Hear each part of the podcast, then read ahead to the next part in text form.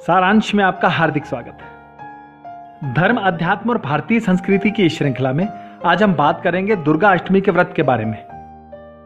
भक्तों, आर्थिक संकट दूर करने, रोज़गार पाने व परिवार की उन्नति व खुशहाली के लिए करें दुर्गा अष्टमी का व्रत।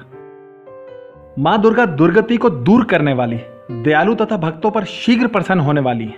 जो कोई भी इनकी आराधना सच्चे मन से करता है, वह धन के अभाव में कष्ट नहीं पाता। माँ जगदम्बे के पास ऐसे जाएँ, जैसे कोई बच्चा अपने माँ, अपने पिता के पास जाता है, पूरे अधिकार के साथ। ऐसे नहीं जाएँ, जैसे आप किसी मित्र या किसी रिश्तेदार के यहाँ जा रहे हो।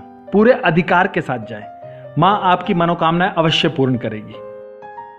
भक्तों, यहाँ एक ऐसा उपाय बताया जा रहा है, जिसे करने से आर्थिक संकट दूर होते हैं तथा रोज़गार की प्राप्ति होती है। यह उपाय इस प्रकार है। बड़े नवरात्र यानी अश्विन मास के नवरात्रों की अष्टमी से माँ दुर्गा के व्रत की शुरुआत करें। इसके बाद प्रत्येक माह के शुक्ल पक्ष की अष्टमी को यह व्रत करना चाहिए।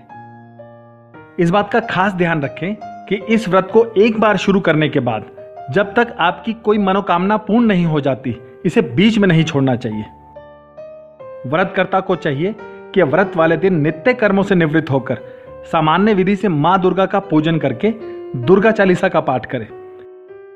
तथा ओम दुम दुर्गाय नमः। मैं एक बार मंत्र दोबारा दोहरा रहा हूँ। ओम दुम दुर्गाय नमः। इस मंत्र का रुद्राक्ष की माला के साथ 108 बार जप करें। यदि समय हो तो दुर्गा सप्तशती का पाठ भी करें।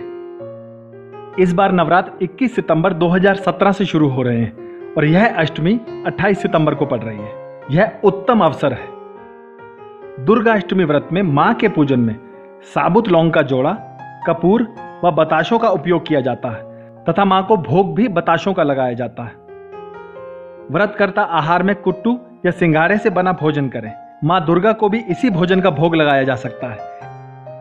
इसके अतिरिक्त भोग में सेब, केले, अनार आदि फलों का उपयोग किया जाए तो अति उत्तम रहता है।